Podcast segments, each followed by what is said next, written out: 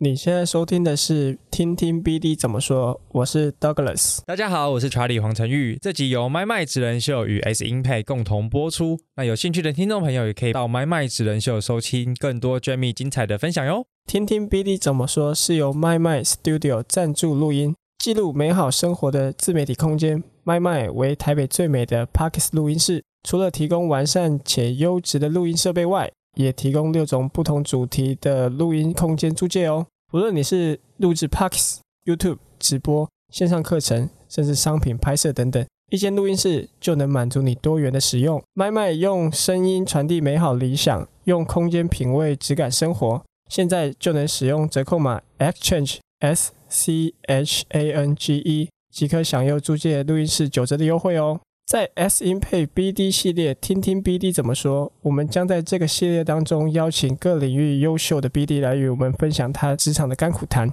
这一集我们很高兴邀请到生活市集的 Jamie 来和我们分享关于 BD 职场中的大小事。首先，先请来宾向大家自我介绍。欢迎 Jamie。嗨，大家好，我是 Jamie，很高兴今天来到这边。哇，今天真的非常开心，而且 Jamie 的声音好好听哦。谢谢，你的声音也很棒。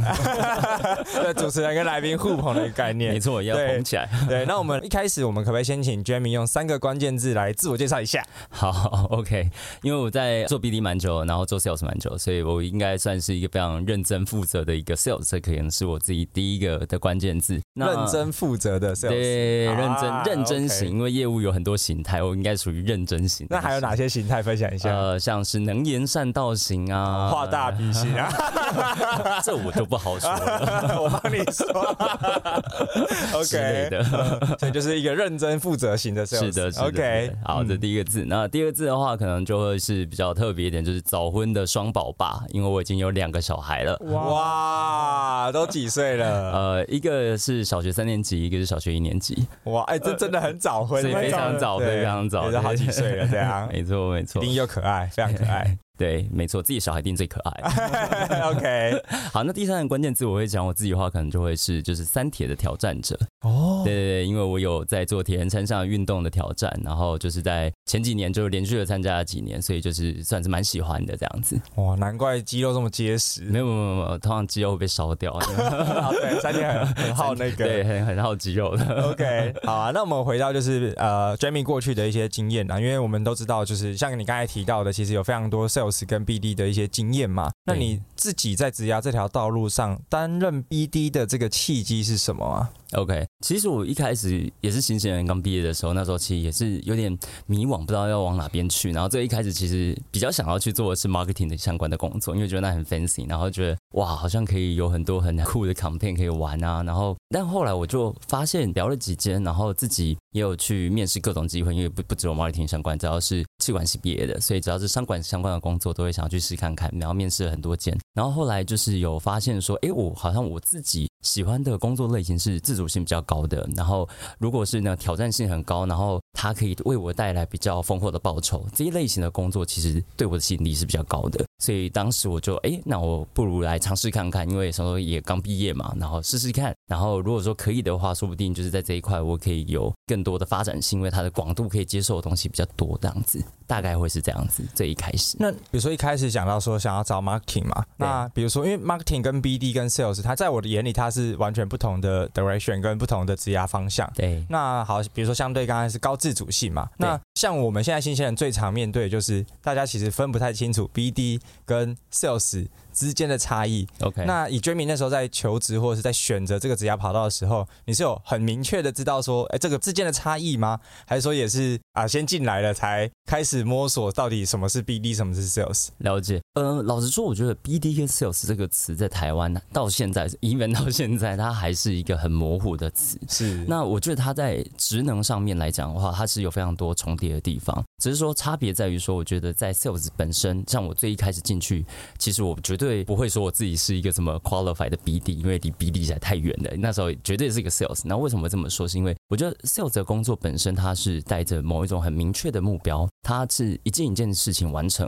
然后可能每一个完成之后，它带回来的绩效 KPI，它是非常明确的，然后可能短期立刻你就可以看到成果，那这就会是比较偏向 sales 的工作。那以 BD 来讲的话，我觉得这是比较工作在后几年的时候才觉得说，哎，我好像慢慢的变成比较像 BD 的工作，因为其实 BD 要讲求的东西是比较长期的合作关系，跟合作伙伴啊，或者是你跟消费者所建立的关系，它是比较长期的。然后在里面其实也可以有很多的零到一的可能，就是原本没有这个功能，没有这一个服务，那你可能会在原有的里面去想发想说，哎，我是不是多做了些什么，它可以为公司带来不一样的东西？那在这一块里面的话，你可能会去努力去发展看看，去谈看看。那在这件事情上面，我觉得在我自己个人的定义上面，它会比较像是 BD 型的工作，然后所以它的 scope 其实会是比较大的，然后你可以想象是 sales 比较点对点的那种事情，然后但是如果是 BD 这一块的话，我觉得它像是画一个蓝图，然后但在蓝图里面可能自己有一些执行的部分，但更多地方是需要跨部门去统合起来一起完成它，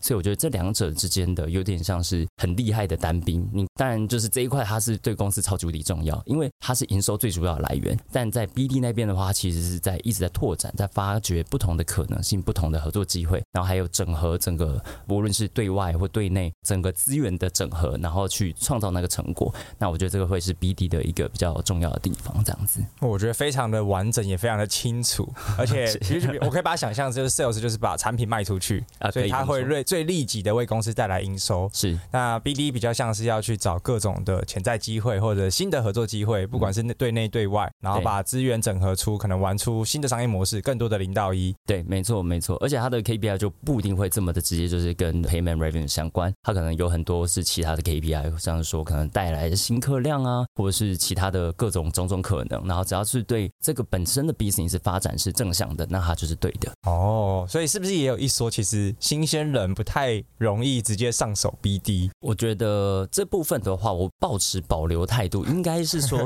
应该是说，大部分都是累积很多经验之后，你会成为一个就是比较好的一个 BD 的角色。那新鲜人如果要直接成为 BD 的话，我觉得他会需要就是花更多的时间去摸索一整个可能整个 business 的长相，然后你可能的所有的利害关系人，然后里面可能有很多不同的语言，你要去试着去跟他们做一些沟通协调。你可能要在边做边学，你才能够知道说，哎，原来是这样子。但这中间的过程的时间可能会拉的比较长一点点，所以不是说新鲜人就不行，而是新鲜人的进入的时候，他所遇到的一个门槛，他会是相对于可能已经有点经验，他已经具备某些 know how 了，他想要跨进去的话，我觉得两者的是在门槛上的差异而已。嗯，学习门槛相对高一些。对对对，因为它是一个很综合型能力嘛。对对，因为我觉得听了非常多大家聊 BD，都还没有一个人说是单一一个角度就是解释 BD。那 GBD 比较像是就是综合型的能力，然后随着资源越来越多，然后 leverage 到身上，所以也有一说就是 BD 其实年资越长越有价值。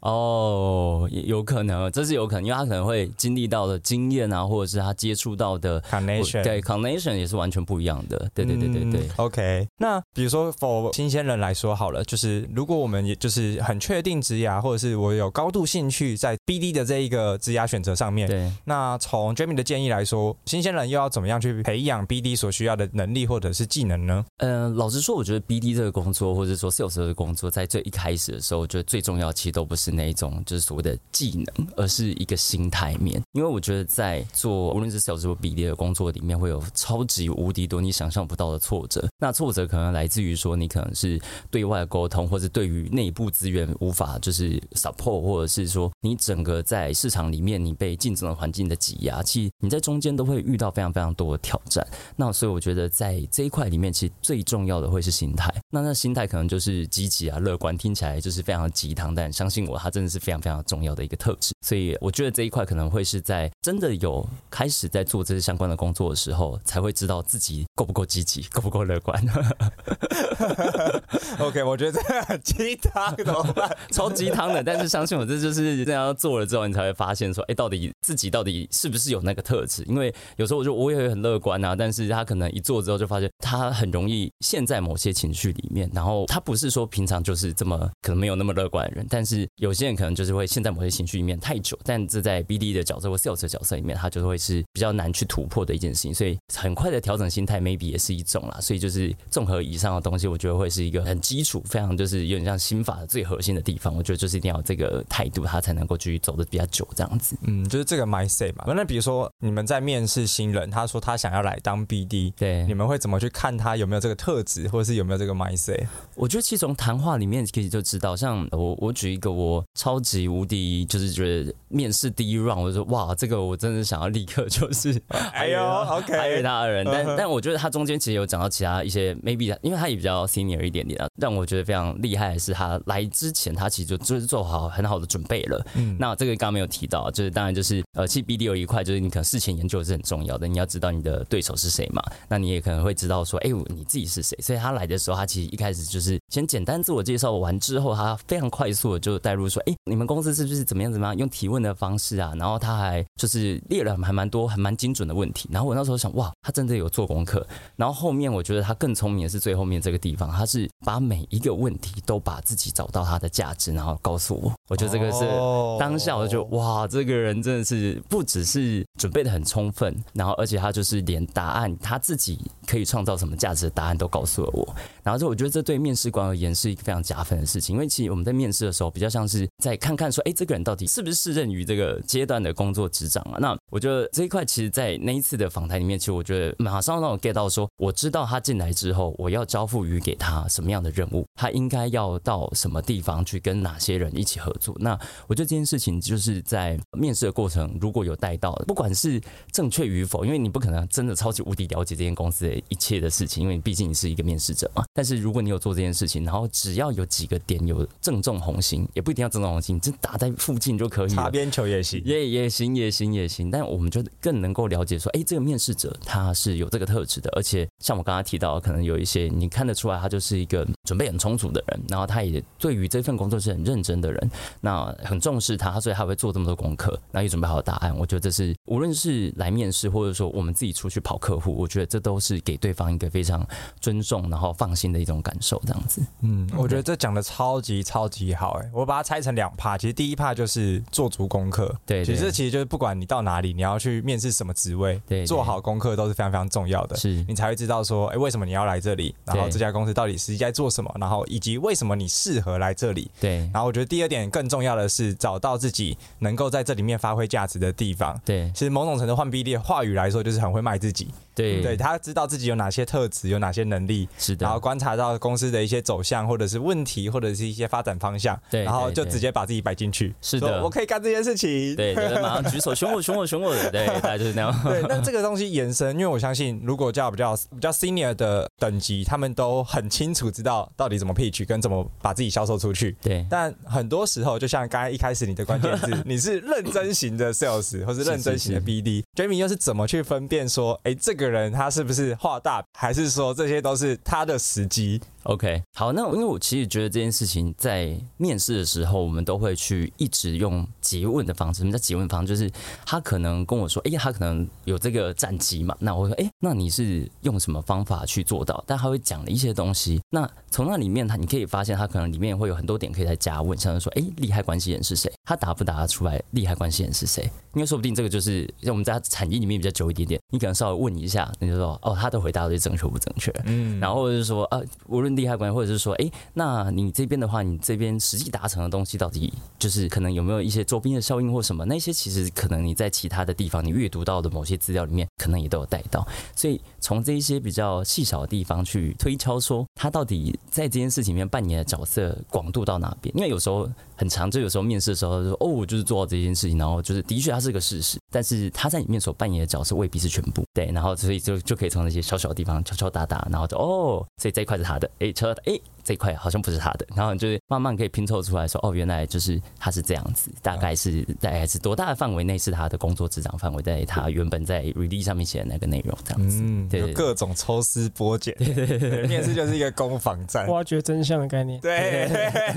还要可以还可以当侦探，是不是？这个能力，OK，那我觉得最后一个就会是像刚才是啊，比如说职涯早期就想要选择 BD 这个赛道嘛，那有些人他是比如说像我们自己 Exchange 里面有很多的伙伴，那大家比如说在 BD 组，他他确实。在做 marketing 的工作，OK，那他但是他们就一直想要转职 BD。对，所以从 Jimmy 的角度说，呃，如果有一群人，然后或者是一批人，然后他们都是对于转职或者是学生求职这一块，他们是想要从某一个职位 pivot 到 BD 的这个职业发展上面来，那你会怎么给他们建议，跟如何去找到这样的机会，以及如何在过程当中去展示自己呢？OK，其实我觉得有一个说法啦，其实就是很多年前忘了，好像就是有个有看到一个说法，他就说 BD 它是一个 sales 加上 marketing 加上 PR 的综合体，但对我来讲，它可能再更广一点，是 sales 加上所有有可能你需要的技能的综合体。所以无论是对于 marketing 这个职务的人想要转职，又或者其他人，我觉得都一样，就是其实 sales 这一个工作，你每天都是。你自己本人每一天你都是一个很棒的 sales，很棒的。没错，对，所以其实从日常的一些练习就可以啊，像是说无论是跟家人的相处，我觉得 maybe 也是，你要交男女朋友，其实也是，那或者是说你在工作上啊，或者在很多的应用上面，其实你慢慢的可以从里面去练习一些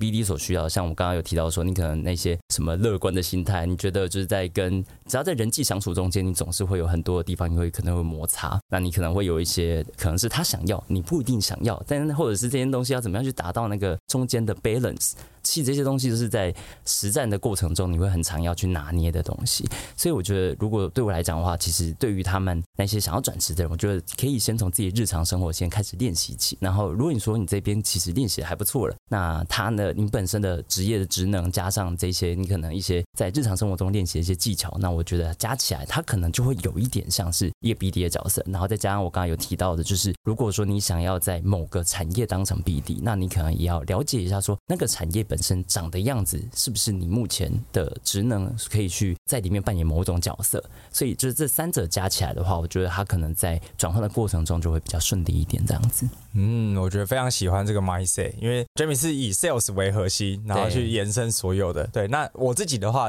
我觉得概念一样，只是我都跟人家讲说，我觉得人生无处或无时无刻都在 BD。没错，没错，其实你都在把自己卖出去。是的，只是你是比如说刚才提到男女朋友，你是卖你自己给女生，让女生喜欢你嘛？对，对，然后跟家人就是你要把观念卖给他们，或者是沟通啊等等之类的。对对对，对。那在工作上就是卖各种的绩效，或者是你做出来的事情。对对。然后让主管啦、啊、客户可以去买单这一系列的内容。那可不可以请 Jamie 跟我们分享一下，说，哎，目前你们 BD 在执行专案的一天一周到底长什么样子？然后以及要然后怎么样跟别人 co-work，然后专案的管理啦、分工等等，到底？形式是什么？OK，好，我觉得就是我会把它拆分成两种事情，就是第一种事情会是每天要做的事情，然后我可能会就是把它在某些时段就先固定起来，像我可能每天早上进去，那我可能会是检查是比较偏数据面的东西，然后我可能在每天中午的时候，我就会先去做一下上午的某一种小小的总结，然后再看下午到底要就是有什么会议安排。我通常会议安排会安排在下午比较多啦，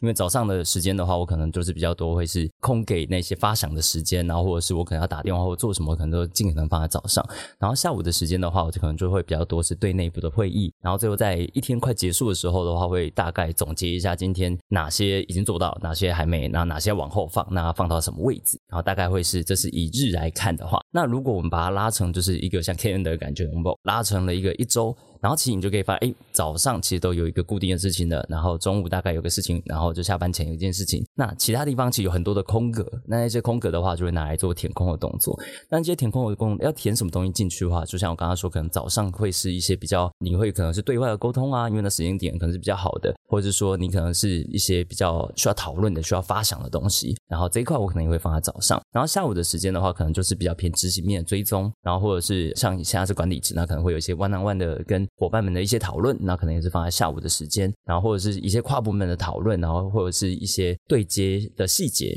那大部分这些都放在在下午。但是我会先把它针对不同的工作形态去做某些拆分跟分类。像我刚刚提到，就是有些可能是对外嘛，有些可能是对内嘛。然后对外跟对内，我会尽可能把事情把它集中在一起，就像是打电话这件事情，我可能会把它集中在某一天的上午就集中的打电话，因为我可能要沟通的事项是比较类似的。然后那，有点像是某一种 sales pitch 的练习。哎，第一次讲，哎，K K，那第二次讲，哎，又变顺，第三次越讲就越顺。但是因为如果你把它拆在每一天的时候，你会发现，因为每天都要讲一样的事情，但是并没有某一种累积或者是哎，对我上次好像讲了什么，我好像记得，我还是把它记起来。但如果你直接把它累积在某一个时间区段里面去把它完成，那其实一方面是效率更高，二方面是我觉得质量会更好，因为越后面你其实已经拆解的问题越来越多了，或者是人家可能会有一些就是呃不同的问题会问你，那你可能大概的哎，客户可能问什么问题，所以像这种感觉的话，就是会把一些像我刚刚是以对外为例嘛，所以这种对外的东西可能会把它是组合在一起，在一个时间然后放进去，然后如果是对内一样，就是可能我会跟不同的 function 做讨论的时候，我也把尽可能把他的时间把它放在一起。那像刚刚说什么 one on one 这种事情啊，就跟伙伴的一些讨论啊，那我可能也会尽可能的把它就是类似的事情都放在一起，因为就像我刚刚说，我们在对不同的工作形态的时候，它其实有很多东西可能在讲的内容都是有一点类似的。那我们在这些类似的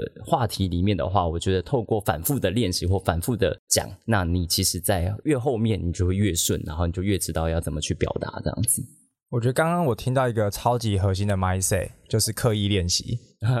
对，因为你把同样的事情集中，那虽然一来是一定会提升效率嘛，对，二来就是每一次，就像刚才讲的，你要对外去 pitch，对，你每一次就会比上一次更好，对，因为它是短时间内你就很快的去。压缩这个流程，然后让它更就是最佳化的一个过程。然后我其实我也很好奇，就是刚刚其实 Jamie 有分到说，就是早上你可能会看一些数据，然后中午做一些事情，然后下班前再 review review 一下。那以比如说是以你们的工作形态来说，早上你会去追踪哪些数据？也可以跟我们分享一下。OK，因为我们是电商产业嘛，所以早上的话，我觉得一定会先看第一个就是前一天的表现跟最近的周表现，然后或者是说有一些关键字搜寻的变化，然后这些东西我觉得是比较偏审视自己过往可能昨天啊，然后或者是。近一周或者近一个月，然后整体的状况有没有是落后的状况，或者是说，哎，有超前的状况？那无论是落后或超前都很好，因为你对我们就要去追踪说，哎，那些落后的那些极端值它是怎么发生的？然后这里面就像我可能会去看说，是不是有什么商品，或者是有什么关键字，或者是有什么东西可能在最近，或者什么商品最近的浏览量变很高，购买量 orders 变很高。那这一块的话，就会是在那个时间点会去多看一点的。所以在数据上面来讲的话，大部分会先看这些，当然也会去看一些近往，可能最近有什么活动啊。别人可能在像我最近要双十一了，那双十一的期间，大家的优惠的折扣是怎么做的啊？他们的活动的怎么去规划？然后他们大概现在很多人会做很多攻略图，就很棒，因为就是会去看一下说，诶，大家可能在什么时间点会做什么？那我这边有吗？我的商品是否有在未来有跟上了？那我觉得这一块可能就会是在早上的时间点会去做一些，无论是数据或是一些市场的资讯的一些搜集，这样子。嗯，我觉得这个很棒哎，就等于是如果你有发现到一些需要调整的，就可以当天马上就把指令下下去。对对对对对对对。哦、呃，那我其实很好奇，因为像生涯生活自己也是一个相对比较大的公司嘛。对。那身为一个 Sales Director，你目前旗下就是带了多少的同仁呢？OK，我现在旗下的话加一加应该在十五左右，对，加我应该到十五左右。嗯、那比如说这中间大家是怎么样去 co-work，或者是说，比如说你的角色又怎么样跟跨部门？因为像刚刚讲到，就算你 tracking 到了一些数据，有一些脉络，对，你还要去找，我不确定是 marketing 啊，或是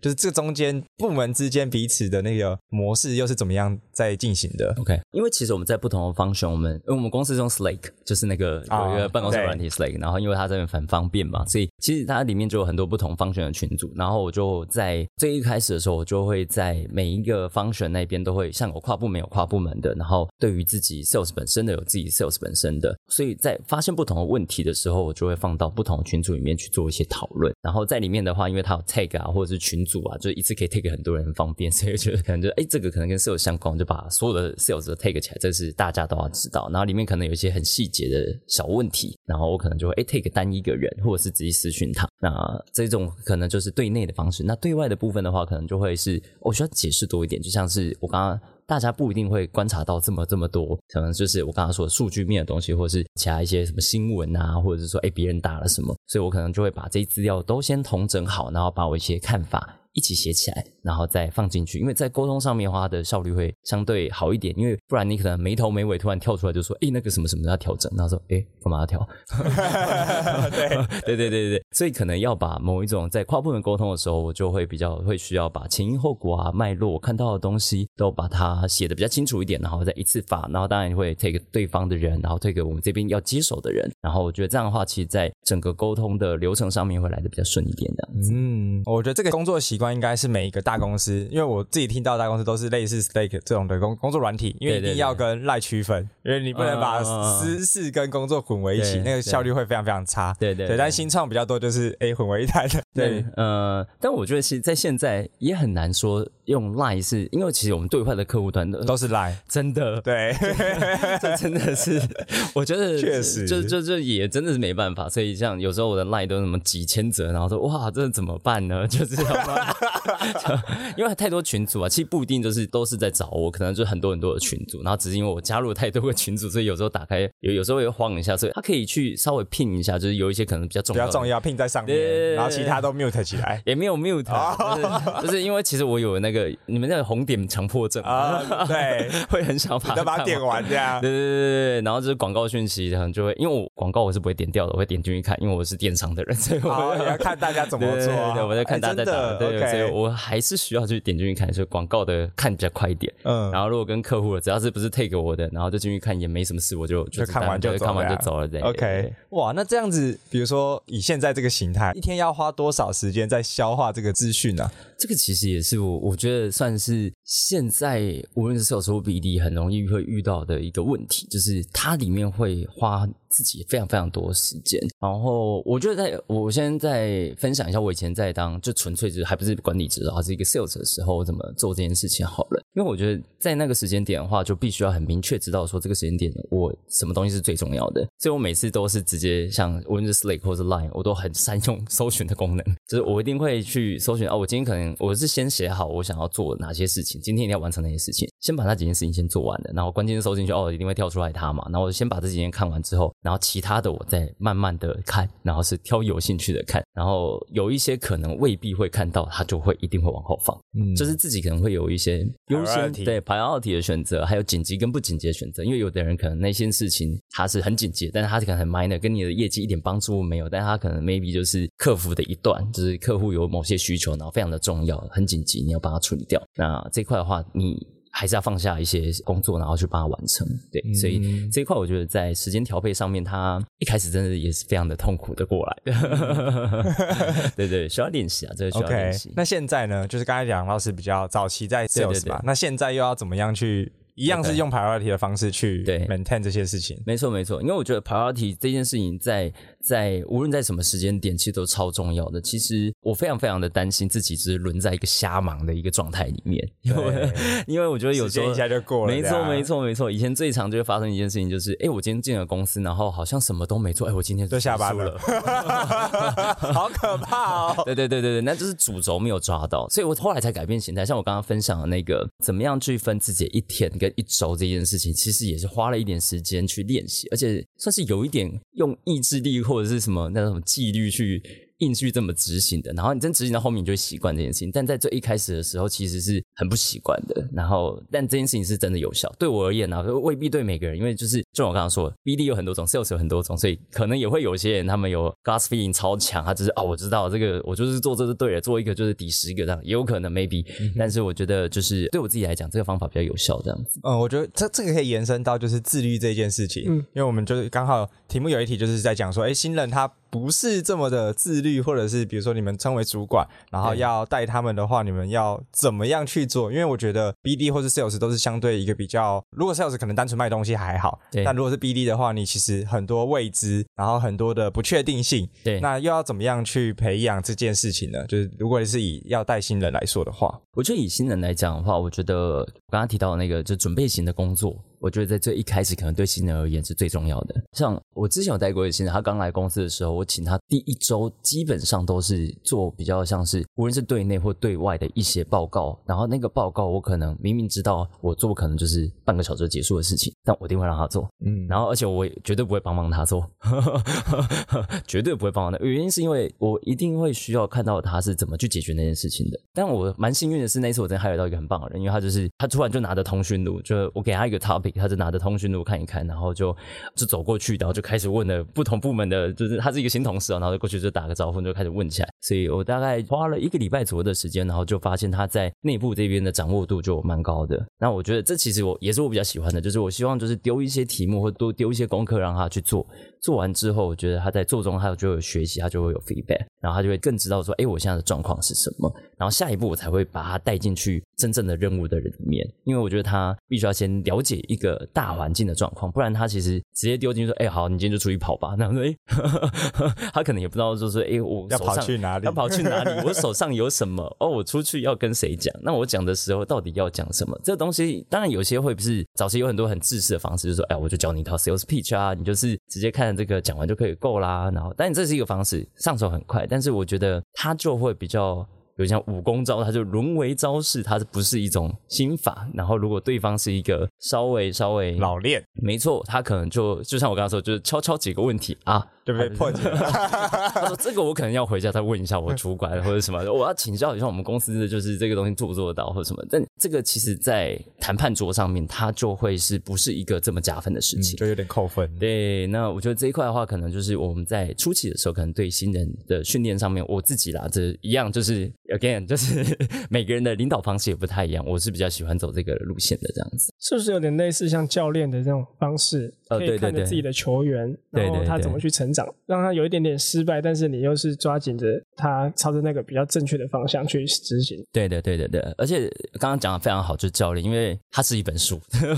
我也是有一天，就是因为我才刚升主管的时候，那半年就是非常非常痛，我相信我就是极为痛苦，头发都因此而白了，真是非常的夸张。原因是因为那时候还没有转换成为主管的心态，所以那时候就是看到什么事情，就是啊，我就。就是你要就插手就做下去，就是啊，我就就插一句话就讲下去，就我我刚刚说我在很多群组里面嘛，看一口我就一句话就丢进去了，然后就觉得哦，原来是这样哦，我就这么做。但是你会发现到后面大家都还是在找你，然后还是你在处理。那这件事情不只对。自己累坏了，而且就是对 member 而言，他可能也得不到成就感。我觉得这是很重要的，因为我觉得每个人在工作里面有追求的东西有很多。那我觉得成就感是一环。那我觉得身为一个主管，不应该剥夺他的成就感。所以这件事情，我觉得就会是很重要。所以教练。这个词或者说这个概念对我而言是蛮大的一个启发，所以后面我就是对，就像你刚刚说到了，我就蛮习惯用这种方式，就是丢任务啊，然后跟他看他怎么做，然后如果要调整，我会跟他说。但是明明就是手很痒，哎呀，很想去帮他，不可以哦，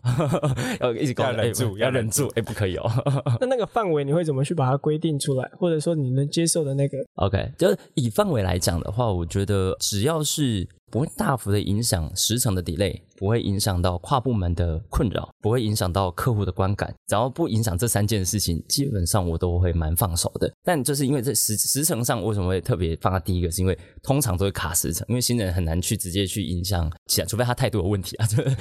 跨部门，用对内对外那种跨部门的东西，或是对客户，我觉得他在最一开始很难去影响。但时程上面他可能因为不熟悉，会 delay 的比较久，这是比较有可能。但我觉得这一块的话，可以透过就是，诶，我可能差不多了，我就要过去点他，那你他可以加速他的速度，这样子。对，大概会是这样。了解。想针对 BD 这个职务，想进一步延伸，想请教 Jamie，就是说，BD 在养成过程当中，除了成为主管之外，那接下来会成为下一个是 PM 吗？还是说管顾？会朝着怎么样的产业进行一个发展呢？OK，我觉得 BD 的角色，因为他后来就是会比较偏综合型的一些技能嘛，所以我觉得每个人在做的时候，他可能每个人体感会不太一样。像有的人可能就是越做越觉得我对于产品的设计，然后跟 user 本身的互动是很有兴趣的，然后在那一块他可能觉得就是他很有心得，他可能就是 BD 做一做做到后面，他就越来越趋向产品，他就变成了 PM。那有些人可能不不一定是这样，他可能就是诶，他在各种的利害关系里面，他就是越来越有心。的越来越知道说分寸怎么拿捏，business model 在中间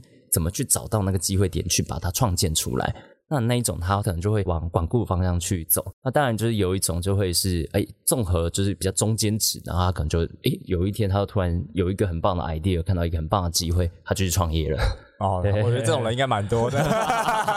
对，大家都是有权赚想要自己赚这样，在每次做了之后，他发现哇，完全不是这一回事。没错，没错，没错，老板的困扰是真的，压力 更大，白头发会变更多。对对对对。OK，那我觉得回到生活市集啊，就是 as a BD，那在生活市集里面面对这些未知的状况，或者是商业拓展的这些专案，那比如说在里头的话，又是如何去规划，然后如何去组建跟管理这个团队目标去，并且去达成呢？OK。我觉得有一件事情非常重要，就会是在每一间公司里面，它的每一个阶段的策略目标都是不太一样的。然后，它非常会需要 BD 要做的第一件事情，真的很重要，就是一定要确定好自己公司目前要往哪个方向去。然后，这件事情绝对要当做是在往外延伸的时候的一个最核心的事情，这样才不会歪掉。不然，你可能很努力看到某些很棒的机会，对，它是一个很棒的机会，但它不是属于你的机会，也不是属于这个你现在所处的环境的一个机会。所以，我觉得第一个一定会先会去知道知道说，就诶，现在公司目标到底是什么？当然，就是有时候你可能你的理解。跟你主管的理解，跟就是最后整个策略的形塑，它可能有一些动态的调整。如果不确定的话，我真的非常建议大家就是可以去多了解、多问。然后，如果觉得有些地方你可能觉得好像不是这么的确定，真的是要想办法把它的弄确定一点。这我觉得是第一点。然后，接下来目标很确定之后呢，那下一步就比较好去做一些发展展开，因为你就会知道说，诶，公司的核心是这个，那他想要达成的这个呃目标是什么？他想要解决的。可能就是公司的目标中间的某一个环节，然后所以你就知道说好，那你在这里面你先设计好说要达成那个 KPI 会是长什么样子，那你就可以再去想说，那我要用哪些手段，就是所谓的手段可能就会是产品上的手段，或者说跟消费者沟通的这些手段，或者说诶我可能要找到更多合作伙伴的手段，那你就可以去拆解出来说，你可能在这件事情这个专案里面你会需要哪些方选的人协助，然后协助的资源大概需要到。什么样的层级，那你可能就会需要把这些东西都把它整理出来，然后接下来的话，下一个就会是你要把你的时程拉出来，因为每一件事情里面会把它拆小块嘛，它会每个不同的时间点的 milestone，然后每个 milestone 里面你都要去确定说，哎，这个 milestone 的时候应该谁谁谁应该做到什么，谁谁谁到什么阶段，然后在那如果有 delay 或什么时程上有一些变化。那可能就是你要在里面再去做一些调整，然后或者是呃时程的部分，你可能往后延，或者是说，诶，其实这东西影响不大，那我们可能就是下一个 phase 再把它加进来，我觉得都有可能。所以就是第三件事情，我们先确定好目标。然后确定好我们整个就是整个你需要的团队的结构会长什么样子，怎么去达成。然后最后的话才会是把时程画出来，然后在每个时间点都把它设好，然后大概执行，后面就是执行嘛。落地执行的话，我觉得就会比较顺一点，因为它就是执行，然后 checkpoint 有没有到，有没有中间有困难需要排解，然后需不需要跨部门沟通，大概设计法想到执行大概都会长这样。那刚刚其实也有提到，就是在最后其实就会设很多的 checkpoint，然后去。掌握到底专案有没有如期在进度上面吗？对，那 Jamie 是不是也可以给我们举一下一个最近的例子？就是像近期我们也知道，像生活市集有推出吉祥券的服务。对对对对对，我会分享吉祥券这个服务，其实也是蛮有趣的，因为那时候公司有一些 project 就想说，哎，我们想要就是有一些新的服务，看能不能吸引到新的客群进来。然后，所以我那时候说，哦，那我们来开发看看做吉祥券。但其实我们公司根本没有吉祥券这个系统。对啊，而且吉祥券是什么概念啊？呃、吉祥券就是，呃，简单的说，它就会是说，哎，你可能就是在我们网站上面。你可能就看到，哎，今天可能有麦当劳的券，然后或者是有 Seven 的券，然后因为我们平台本身可能就会有一些加码的回馈，像我们最近就是刚上线嘛，所以回馈很高，我们的 Line Point 回馈是五十 percent 的，哇，就是等下回去马上买，限量限量，所以很快就抢光，对对对，然后也每个商品可能有点不太一样，但是 anyway 就是我们会有一些想要帮您一些我们最近想要强打的一些主题啊，那时候我们也会希望说这样可以吸引到更多的新客，那在这件事情的我们都没有的状况之下，是怎么去发生它？可能就是我们像刚刚说的，我们先有一个目标，我们就说，哎，这个新的功能，它的目的可能是希望说可以为公司带来更多的不一样的客人，然后这个东西就是这件事情的最主要目标。好，那我们接下来的话就会是要去 approach 那些像是票券的厂商，然后我们这边的话内部可能要去找一下我们 P N 的一些伙伴们去做一些讨论，然后中间过程中，因为我们还有一些上线的时间是比较急迫一点点，因为我们希望说赶快赶在就是那些大节庆之前赶快可以上啊，那时间期也剩不太多了，然后其实这就是电商日常，就是对，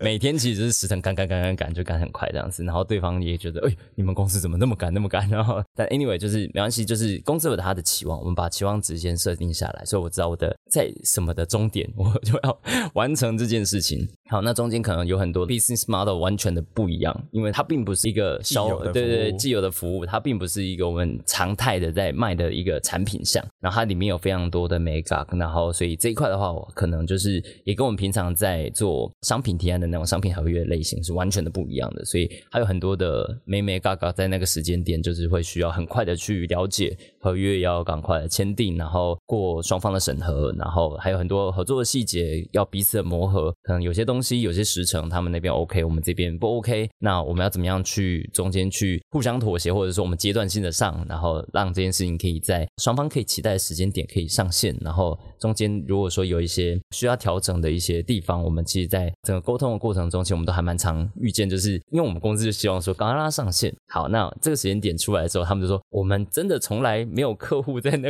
这么短的时间内上线，但是我们可能就会用其他的方法，可能说，没关系，那我们就以你们公司的规则为主，然后下去做设计，所以我们的速度上可能就会比较快一点点，就等等等之类的，就是我是双方可能都有各自的进一步退步，那这样的话其实就会是在合作的过程中，然后就会比较顺畅一点点。嗯，这个也会扣回刚才上一个讲，就是保有弹性这件事情。对对对，对，因为你跟不同的 party，然后不同的公司，大家都有自己的规章、自己的原则，或者大家在踩的那个立场。对对，那其实如果大家都各踩的立场没有任何弹性的话，基本上这个合作就容易破局。对对，所以我觉得这也是 BD 一个很蛮核心的技能吧，就是要收集完资讯之后保有弹性，但这个弹性下又要去达成目标。对，就是所有的目标，它都会有一个 priority 嘛，嗯、就是像我刚刚就说，对这个 project 而言，它可能就会是时程，就是时程是一个很重要的一件事情，所以我们就是一定要在某个时间点，我们一定要完成它，要上线它，对，一定要上线它。好，那时程就一定是第一个，那 OK，第二个的话，就是我应该要怎么样在那个时间点之前，我可能有一些东西要做一些取舍，然后应该是双方都可能在。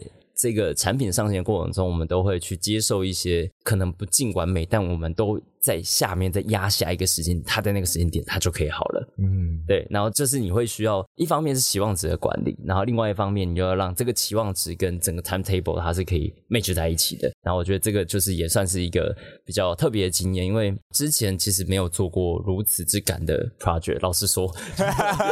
但是两个月内就把它 launch 起来，这样、呃、差不多。我忘了是两个月还一个半。半月，反正就一个超级 赶哇！人家大家知道，电商通常都是去年就会规划明年的整个周期了。那这一个半月到两个月是一个超级赶到不行的一个，算是不可能的任务。就是那你们又把它实现了。对，但公司真的很全力的 support。他那时候其实有知道说，哎，这件事情他觉得很重要。对，然后我觉得就是因为目标很明确，然后也知道说他在什么时间点，这也是超级明确。一定要发生。对，好，那反正就是身为一个 BD 的角色，你就要。Make it happen，使命必达，对，对 就是这样。那怎么 make it happen？那可能就是中间会有很多的来回的过程，或者是磨合，那些东西都会是自己要去掌握了。嗯、对，就像像我刚刚我是说，在过程里面其实就是某一些时程上面的妥协，这是。我们去让双方可以沟通出来，沟通出来的，嗯，没错，对对对，而且这其实也是一个就是近期上线，而且也获得很大好评的一个活动了。对对对对对，因为也是为我们公司带很多新客，对，拉新不少毕竟的功劳。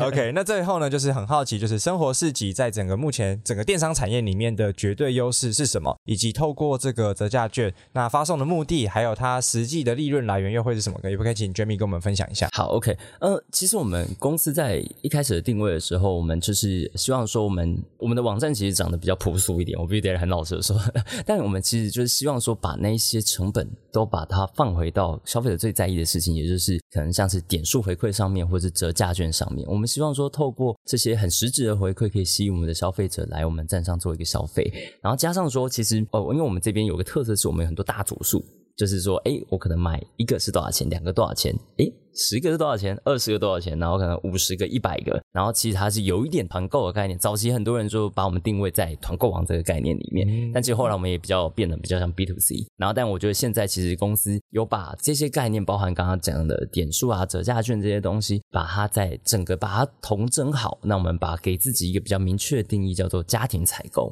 就是其实我们为什么会有一些大组数的东西在我们站上，会很多人会愿意就买这么多呢？因为它算是某一种家庭的必需品。那这些必需品。它其实就是在市场上，它是会需要就是周期性的做一些回购的。那我们在这一块的话，其实，在价格上面，因为我们有大组数，所以它是有比较相对于 CP 值比较高的一些吸引力。对于消费者而言的话，所以这些在回购到我刚刚讲的，就是那些比较好的一些条件啊，像是我刚刚说的，可能点数回馈比较高，像我们最近就是有刚才提到的 Line Point 五十 percent，对，但那个我不是每个东西五十 percent，不然那个不然营销预算烧烧超快，对，就是我们有就是有 Line Point 的加码，然后后这一块的话是要透过我们自己的官方账号下去走的啦，因为我们算是台湾的 LINE 官方账号，应该是我如果没有记错，应该是最多，就算不是最多，也绝对是数一数二多的一间公司这样子。所以我们超过七千五百万，有那么多吗？听说是数字上我看到是这样，是是是是，好可怕！怎么台湾有那么多了？不是两千多万吗？哦，那大家有很多个账号这样，对对对，他应该加入我们不同的账号，再加起来啊，同整这样啊，同同整起来就是变得比较多这样。对，所以我们这这边的其实无论是好友数、账号数，然后其实很多，然后我们在那一块的话，其实透过那边走进来的消费者，他其实就是比较可以得到比较高额的回馈，然后就是我们的 LINE Point 回馈，加上我们其实自己站上也有生活币，然后生活币就是一元，就是一块生活币就是一元，他在消费的时候可以直接做折抵。那这一块的话，就会是对于消费者而言，他其实在我们这边购买还有双重的点数优惠这样子，尤其是一个是你回来生活自己买，然后就会很开心，因为是生活币嘛。然后另外一块 LINE Point 的回馈是你你去很多地方，像 LINE Point 也非常的好用，所以你去很多地方可以做消费，你都可以做使用。所以就是一次来这边购买的话，它有两种不一样的点数这样子。哇！一次购买双重回馈，甚至是三重，他开还有信用卡回馈哦。对对，对，小资主很会算这个东西。没错没错，信用卡。然后如果还有刷倍的话，就四重。呃，对对，对，我不知道你们有没有串？有有有，我们有串，有就是 affiliate 的那些通路，我们应该全部都有啦。OK，那这样子透过折价券，其实某种程度就是一来是拉新，二来就是像刚才讲到这种周期性的回购。对，它其实就是把客群黏着度绑起来的一个概念。对，那这一块的利润来源是在做这些 campaign 之前都先算好了，还是说它就是当成是把利润变成是行销撒出去的一个方法？它其实两者皆有。然后另外的话，就像是说，第一个就是我们的行销预算，其实当然会有一些补贴在这上面。然后我们也算是蛮大方在做这些的补贴。然后第二段的话，就会是在我们的 margin 本来就会是不一定是每个商品都可以适用到极高额的回馈，这一定会一开始要做算好，因为不太可能就是 就是我们自己就直接就是什么东西就是均一价的这样补贴这样这样的话其实。对公司的毛利会有一些影响了。那第三个的话，就是其实我们在跟厂商议价的时候，像我刚刚提到，就是因为我们这边有一些大组数，就是我们有比较买多比较便宜。那这一块它可能就是从很多的地方去做很多的精省起来，像是说你可能寄同一地址嘛，所以你的运费可能在多件的合并运费的状态下，它就是相对比较便宜的。那另外的话，就是你买多的话，厂商端它一次也是花比较少人出货，那它这一段它可能也愿意让利给我们，也让利给消费者。那这样的话，其实就是。大家都可以拿到比较好的 deal，那所以这一些都会是我们刚刚提到所谓的什么利润来源啊，或者说我们在做那些行销相关的计算。嗯，我觉得这个真的是一个从比较大格局的视角去盘整个就是行销 campaign，跟做出一些符合公司目标的活动或者是策略。对。然后像刚才提到很多的优惠券啊，或者是折扣，其实某种程度它就代表了很多的数据。对对，所以像生活市集是不是也有透过数据去 tracking 一些 key point，然后再并且延伸出自己自家的产品？有的，其实我们家的推荐系统是会针对每个消费者，他来我们站上，他可能看过了一些东西，又或者他搜寻的一些字眼，我们会去把它收集起来，然后去做一些运算，然后推荐他他所喜欢的、可能喜欢的东西，猜你喜欢。这现在其实很多的网站都有这个功能了。那但在我们这边来讲的话，其实我们针对这件事情，也是我们自己的研发团队花了蛮大的心力，有做这个 AI 的一个推荐。另外的话，就是在我们的价格上面的话，我们其实也都会去做蛮多的跟跟进，所以我们在这一段呢，也是有蛮多数据会去整合，说，哎，我们现在价格竞争力到底状态怎么样，好不好啊？那我们是不是需要再去议价，然后让我们的消费者可以拿到更好的 deal？那这一块也是我们每天都在做努力的事情。然后其他的话，就是当然我们会去看说，什么东西我们要优先排序给消费者，哪些要推荐给消费者。那这一块的话，当然就是我们会去看一些转换率啊，或者是点击率啊，然后实际销售这些东西。那我们会把这些数据统整起来，然后再去可能在某些活动的 campaign，我们把它包进去，然后推荐。给我们的消费者。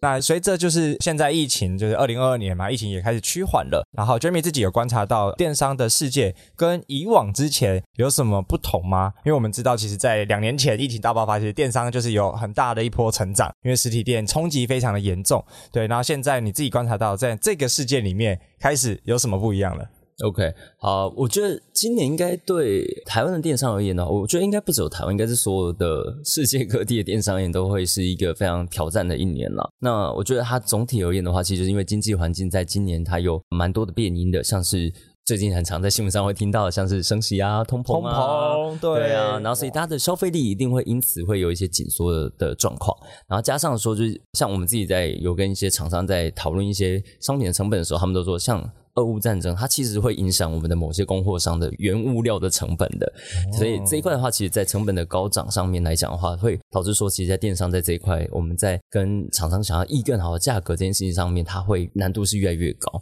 然后加上说，它的供货也会因此而不太稳定了啊。那现在其实疫情趋缓之后，我们整个产能的状况是相对来的比较不像之前有这么大的问题，但它问题反而会是出在说消费端这边的消费力可能会有一点就是缩手的状态。另外一段就会是在我们的供货端这边，它可能在原物料上面的价格可能会是变得比较高一点，那它可能就会反映在售价上面。但消费者在这种状况下，他有办法在跟以前一样拿出一样的预算出来买他原本想要买的东西，这对我们来讲都是画上一个蛮大的问号，这样子。嗯，我觉得这真的是一个大挑战呢，因为现在就是 疯狂升息，因为美国前两年印太多钞票了，然后上个月才看到新闻说，英国就一个月通膨就是十 percent，就我们到底要去哪里存年息有十 percent，说投资到这件事情也不容易，所以整个大环境真的变得非常非常差，而且真的是各种原物料的成本其实都一直在提高。没错，对，那像刚才 Jamie 有分享到，基于这个现象之下，那嗯，你们有没有观察到现在哪些需求是客户急迫性最高的？因为其实像刚刚有提到，就是其实很多原本有的预算都开始就是比较拮据嘛，或者是把选择把预算保留起来，但一定是有一些就是最急需的需求还是维持在那边。那你们自己观察在这这两年来是有有没有什么改变？我觉得这一段第一个会是会减缩的地方，通常都会是额外型的消费，就像是说奢侈品的消费，然后或者是一些。可能就是你手机要不要换到最新啊？这新的游戏大作出来，要不要立刻给它买下去啊？像这种东西的消费，我觉得在这一段可能就会慢慢的让消费者他可能会有一些预算上的转移。但有一块，我觉得他会是比较不会去做异动的，它就会是比较刚性需求，生活上所需要的刚性的一些用品，像是日常的一些耗品啊，又或者是说我们有一些食品，那这些东西你可能就是会需要放一些在家里面，你可能本来用完就得要一定要补货的东西，像是卫生纸，或者是像一些冷冻即食的食品，然后或者是像一些清洁用品，沐浴乳啊、洗发精啊，或者是洗衣精啊、洗衣球啊这些东西，我觉得它在常态的日常生活中，它都是非常会需要去做补货的动作，所以这一块的消费力，它是很难因为经济情况的改变而去做紧缩，所以这块我觉得会是接下来电商这边是兵家必争之地这样子。哇，真的就是回到基本面，对，就是所有的生理需求、基础需求都是第一关，对对对啊，然后大家预算也相对就会容易投在这。但我们也有观察到，就是现在其实台湾。已经是一个半解封的状态嘛，或者是我觉得国外可能都已经解封了啦。对，就台湾跟对其他某个城某个国家，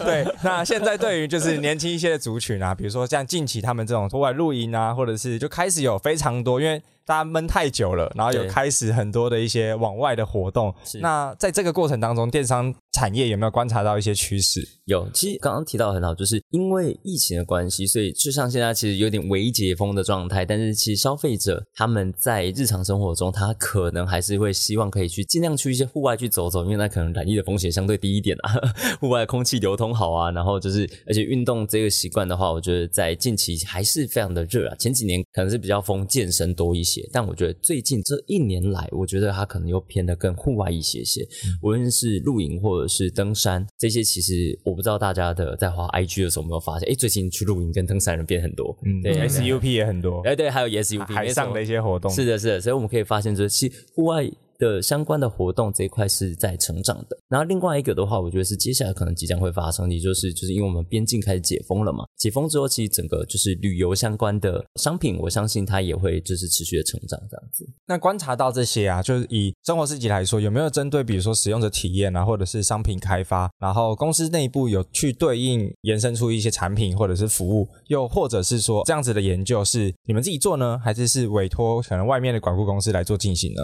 ？OK，以以产品开发类来讲的话，或者消费者体验的话，我们这边其实自己有成立部门在做相关的一些追踪啦，所以我们比较像是就是内部有团队在做一些研究，然后另外一端就会像是说，假如我们刚刚提到刚刚讲那些刚性需求的商品啊，我们自己生活自己其实也有推出我们就是自己这个通路的自有品牌。就生活市集的相对应的商品。然后我们主打的诉求是高 CP 值啊，然后因为它的价格可能相对其他的通路来的更低廉一些，然后但是它的品质可能有很多的规格可以让消费者做任选，可能像是可能你需要的是比较厚的或比较薄的卫生纸，我们也有。然后你喜欢用洗衣精的还是用洗衣球的，我们也都会推出相对应的商品，然后去让我们的消费者可以在我们站上可以买到，诶，一样是刚性需求，但是它 CP 值非常高，也符合现在整体的环境啊。那这一块其实推出来之后，我们整个在我们自己的内部数据看起来，它的成效是都还蛮好的。那另外的话，就像你刚刚提到说，就是我们针对产品端，我们有没有做什么样的精进？那我们在产品端这一块的话，就是接下来会可能刚刚有提到我们要。把这件事情把它做得更完整一点的话，我们可能版面上的设计，或者是活动上的推荐的设计，我们最近期也有在规划，说我们可能会再推出一些更 friendly 的一些推荐型的版位啊，或者是说我们可能会在某些主题式，像刚我们可能是登山或者是旅游这一块的东西，我们可能要怎么样让消费者一进站，他可以很快的 highlight 的看到说，哎，这一区有在打这么一个活动，那这一块的一些 UI、UX 上的设计，我们都有在想办法再去做一些比较新的突破。这样子，这也是近期有在讨论的东西。嗯，我觉得真的会每一个龙头或者是每个产业的人，然后大家都会依循着就是整个经济发展、产业发展去推出对应的策略。对对，对，其实某种程度，这就跨到比如说旅游电商啦，或者是比较其他这种专注赛道在做的事情。但因为你们。通路够大，所以一定都还有饼可以吃。我可以这样理解吗？哈哈哈我觉得现在在一整个市场里面的话，我觉得大家都必须要找到自己的定位啦。当然，就是呃，其实通路来讲，的确就是某一种大者，它会比较相对而言，在这个环境里面，它会当然越来越大的一个状态。然后在很多。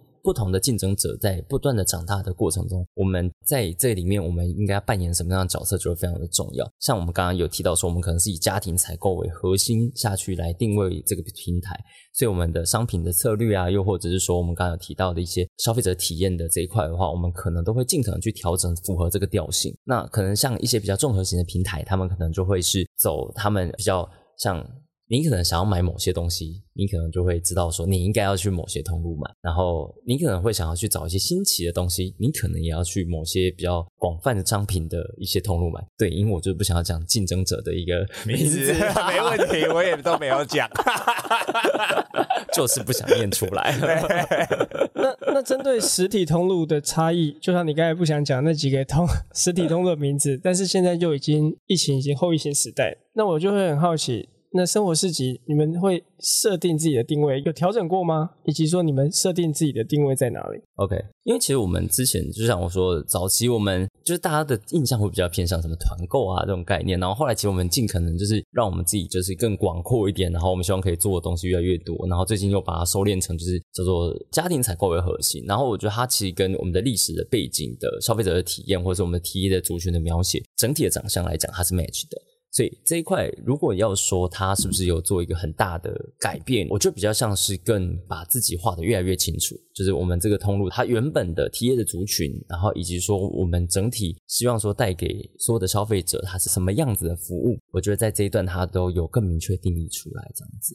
嗯哼。那最后啊，我想要问一下，就是说，呃，关于我们观察到的这些需求，比如说以生活市集来说好了，客户有可能是 C 端的消费者，对，有可能是 B 端的厂商或者是其他的通路，对。对，那你们自己的这些需求跟差异化，然后其他的平台好了，又有哪些不一样？以及说生活市集的优势，还有核心竞争的点又是什么？跟我们分享一下。好，OK，我觉得在这一段来讲的话，像有些不同的通路，它可能它的策略目标是不太一样。像我们公司有一个比较。特别地方是我们的商品数是相对来的更精选一点。那这个概念它是源自于说，如果我们今天想要去跟人家拼说上架数，然后或者是要拼一些到货速度，那其实在我我先讲上架数这件事情好了。以商品数来讲的话，我们在你可以看到有些通路他们是完全不用审核，然后任何人立刻注册，然后就立刻就可以有很多很多商品然后出现。我们花费了再大的力气都很难去追上这件事情。是对，我们要先认清好，哎，这个真是太过难了。不同形式，对，不同形式。然后我们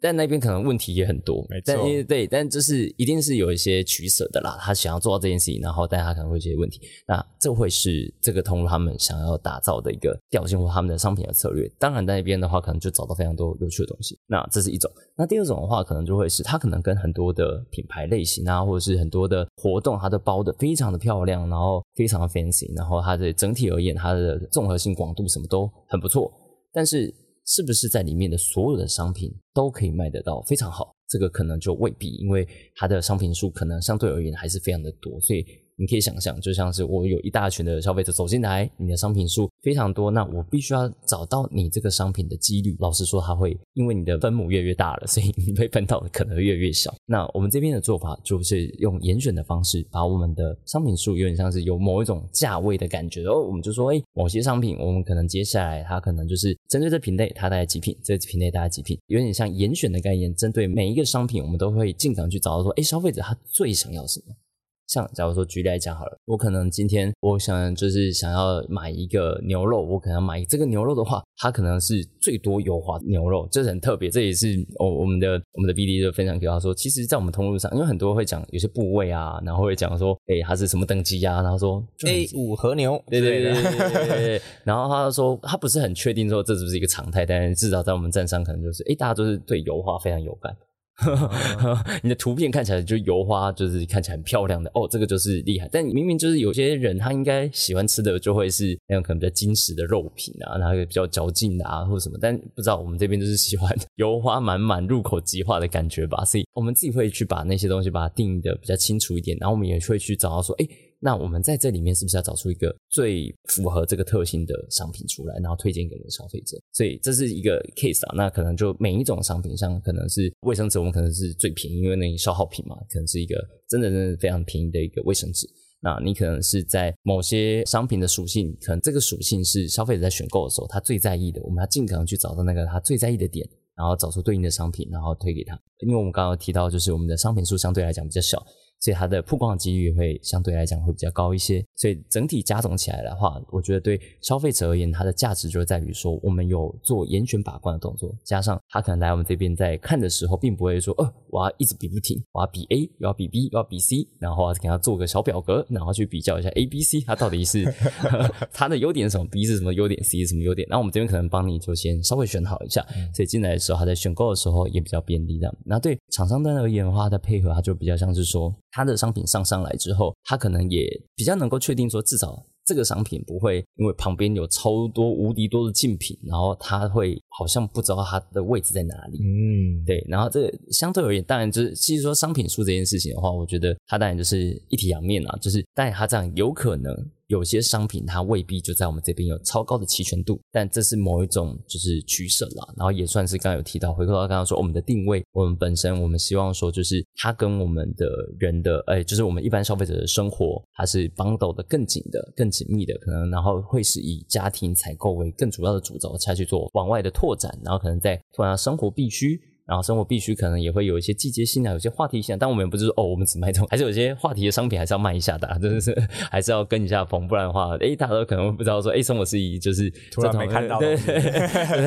都没消息，对，对，对，突然就不见了，这样没有没有，就是有些很有话题的东西，我们还是会卖啊，然后这是不用担心，就是网站的调性虽然是长这样，但其实我们还是一个比较综合性的电商，只是我们把我们定位画的比较清楚，战场画的比较清楚，然后对消费者而言，他的在来这边，他至少可以想到说，哎，我可能要买个生活市集，有这个通路可以去做一个选择。他比较会想说，那我现在逛逛看好了。嗯，那我觉得这一件事情是一个很重要，也是我们在现在也在很努力的要把它就是形塑的更鲜明这个特色定位跟 branding 这样。对对对对对，我们也在很努力在做这件事情。而且它其实就是一个严选的概念。对对，严选完品相不会像其他地方五花八门一大堆。对对。但就是来这里就会有一个品质保障，然后你可以买到真的比较像是家庭采购这样定位，然后 CP 值高的一些品相这样子。对对对。对啊，而且刚刚其实也有提到，就是透过不同的数据去观察，所以我们。也会知道说，不管是生活市集或是创业家兄弟，都是以数据驱动决策这样子思维去带动企业的发展。所以我觉得这也是现在做电商非常必备而且重要的一个没错 key man 啊，或者是一个 key 就是一个 key point。我觉得数据其实在现在就是一个大家就是我相信大家都一定非常非常注重这件事情啊。然后资料的收集啊，然后尤其现在的资料的收集难度比较高，那我觉得自己站内的分析可能就来的来讲的话，它就会更加重要这样子。对，有可能更分析之类的 之类的。对，那我们也知道说，之前 Jamie 其实有在美商的 Coupon 待过，嗯，那他也算是一个美国的公司，然后是一个团购网站，对，对，对，是类似这样子。对，对对。那从你自己的观察，就是到底美国电商跟台湾电商的一些发展有没有什么样本质上的差异，以及在台湾的电商又有什么样的发展机会呢？OK。我觉得，其实，在时间比较久远一点点啊，所以就是我觉得可能跟现在的环境可能也长得比较不太一样这样子。然后，但是以当时来讲的话，其实电商的竞争者相对少。然后那时候，其实我们在谈商品回来跟上架，其实我们的商品数是更少的。然后在那个时候，我们的整体主轴的策略其实都是跟着美国策略下来走，所以他那边可能会有很多 global 的策略，然后可能会请我们去带回来的商品，它是有某一种就是用全球化的思维在想这件事情。然后，但这件事情它是否可以在台湾的地方可以落地生根，它是不一定的。我必须得很老实的说，因为或者是说它有很多的风土民情可能不太一样。可能在 A 地是一个很棒的机会，可能在 B 地它因为国家的政策可能没有办法允许啊，或者是说这东西其实在这边就是消费者没有感觉。然后这样会有很大的差异。举个例子来讲好了，当时其实有个 Concall 的 meeting，那时候我还只是一个小小业务嘛，所以那时候有时候听到主管说啊，分享他们的 Concall meeting，然后他就会去开的一个 global 的会，很酷哦，就是所有的不同国家的 sales director 他们就会分享说最近自己买了什么东西，好棒棒啊，然后所以我们就有好多好多的各国的资讯，然后他就会印出来，就一人一张，就是印的满满一面墙都是哦 global 的 deal，这个东西怎么样怎么样，然后就是这东西在什么国家卖了几份，超级无敌厉害，然后就。请我们去带回一样的商品，然后像我那时候被分配到的是一个，这很特别，金币哦，金币，我靠！然后那时候我就觉得，哎，为什么会是一个金币啊？然后，但 anyway，就是你知道，收到金币这个任务了，就无论如何还是把它请回来。有没有请回来？有，有请回来。那卖的怎么样？你应该，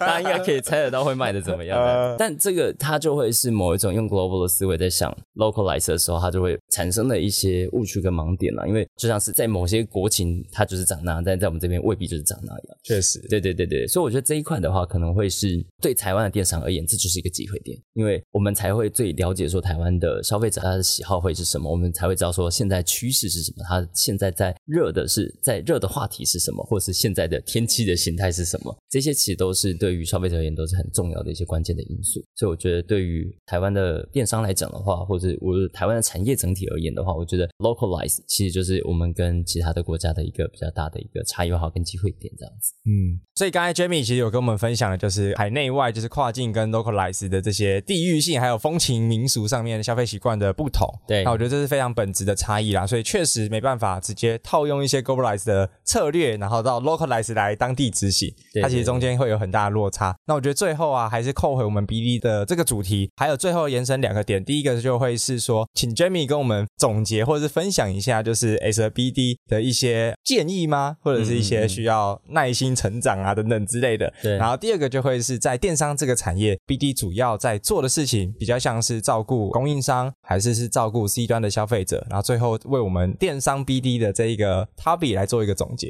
OK，好，那我先从就是电商 BD 到底在做什么，或者以我们来讲的话，其实它的职称未必不一定每间公司不一样，有的叫 Sales，有的叫 PM。然后我觉得 BD 它这个词就放在我们这边的话，可能会是一个比较更广阔一点，可能更策略面的人，他可能会有 BD 的这个 title 这样子。好，那所以以一般来讲的话，我们这个产业的只要是 Sales 或 BD，它主要服务的对象会是在供应商那一端，就是我们是去找到说合适的商品进来。然后去推给我们的 end user 这样子，然后对 end user 那一段的话，它会比较像是 marketing 那一段，它会用活动的方式 campaign 或者是一些促销的活动去做一些跟他们去做 approach 他们，然后接触他们跟他们做沟通，所以这一段的话会比较偏 marketing 的工作。然后如果以目前的我们的 BD 在电商里面来讲的话，它其实刚刚那一 part 就是对 C 端那一段的话，我觉得有一个部分也是我们自己要很 take care 的一件事情，就会是 C 端他们的需求，以及说我们对于产品本身，我们可能在品质上面啊、价格上面啊，我们都要去帮他们选到一个比较好的一个位置，那我觉得这一块的话，可能就会是 BD 它应该说 Sales 本身它最重要的一件事情。然后，如果我们再往上拉一点，我假如说是以 BD 来讲的话，它可能就会是需要再去看到一些新的合作机会。可能就是我们目前有或没有的一些销售的东西啊，又或者是说某些渠道啊，又或者是说可能有一些异业合作的可能啊，品牌端的结合啊，像可能说某些品牌他们可能希望是在某些时间，然后可以希望跟我们有一些不一样的合作，它可能就不一定是这么这么只有像刚刚提到，它就不一定是只有在销售这件事情本身上面。他可能要的可能是曝光，可能是包装，可能是品牌的 branding 的结合都有可能。那所以这一块的话，它就会比较偏 BD 多一点。所以大概来讲的话，电商的 BD 大概就会是长这样。嗯，那最后呢，就是给 a BD 或者是想成为 BD 或者是正在这条 BD 之路的伙伴们的一些建议呢？打个鸡血，让大家有一个开心的收尾。没问题。好，因为其实我觉得就是 BD 这件事情的话，就是它是一个蛮需要，刚刚说到就是需要弹性啊，或者会需要一些乐观的态度啊。那还有一件事情我觉得很重要，就是会需要一些耐心，因为我觉得 Sales 跟 BD 有个很大的落差，是 Sales 的 KPI 或者他的目标都是短期。很快就意见的，但对 BD 而言，因为他想的 scope 是稍微大一点点的，或者是你要谈的客户可能也是比较大的客户，那你会需要多一点耐心。有时候其实我觉得分享自己的经验就会是，有时候其实你觉得说，哎，我好像这样做是对的，但不知道为什么他都一直没有往对的方向去。然后这原因不一定是说，哎，你做错了，他可能只是因为时间还没到，机缘还没到。那个就整个它会需要天时地利人和三者加在一起的时候，它才会发生。所以你这时候你不一定要就是哎，我现在做不到，我就立刻放弃它。你可能会需要是 approach 一次，然后或者是你之后过一阵子再一次，然后可能遇到不同的状况，然后市场有些变化，你可能可以再去聊聊啊，闲聊，或者是再探探说，哎，他们最近的状况怎么样啊？总有一天，我觉得啦，如果说你非常深刻的确定你的方向是没有问题的，总有一天这件事情它真会发生，而且它到时候发生的时候可能会是。你没有想到的方式发生，无论是说，所以我觉得你要先清楚好，说我 BD 的目标这件事情，它本身核心的目标到底有没有改变？如果没有改变的话，我觉得就是给他多点耐心，继续往前，然后继续努力。然后另外一件事情的话，就会是等待那个时间来临的过程，虽然是会非常的，可能会觉得非常的焦躁，但是那些焦躁的东西，其实最后最后它可能都会，你在最后再往回看的时候，那些焦躁其实都不存在。然后，而且我觉得最有趣的就会是。很多时候，只是 BD 到最后的时候，你觉得发现很棒的事情发生的那个时间点，那个 moment，它都是很惊奇的方式的出现。我举我自己刚刚很想要举的一个例子，就是我曾经开发一个客户，他非常难，然后前面大概开发了三年都没有开发下来，哇！然后最后最后成功的原因，竟然是因为我在很多年前，我曾经是他的窗口，然后他现在在那边当非常大的主管。哦，对，然后他也对我有印象，印象很好，对，对嗯、所以我觉得有时候都会是很多是时间的累积、积怨的累积，然后就是他可能看到熟悉的名字，然后就觉得，哎，对啊，其实这件事情他觉得是也是对的，很 OK 啊，也很 OK 啊，然后可能之前可能就是只是有时候的关系，也就是他可能只是理念不一样，也不不一定说是人的关系，可能是他的理念可能是不太一样的，或者是说。公司的策略，像我们公司自己的策略，一直变来变去，变来变去嘛。就每间公司都一定会在每个不同的时间的环境，然后大家配不同的经济的环境，它都会去调整它的策略。所以我觉得这一段它其实在不同时机点，它都有可能会发生。然后它最后发生的状态，都会是你自己都不知道为什么。哦，所以不是不到，是时候未到。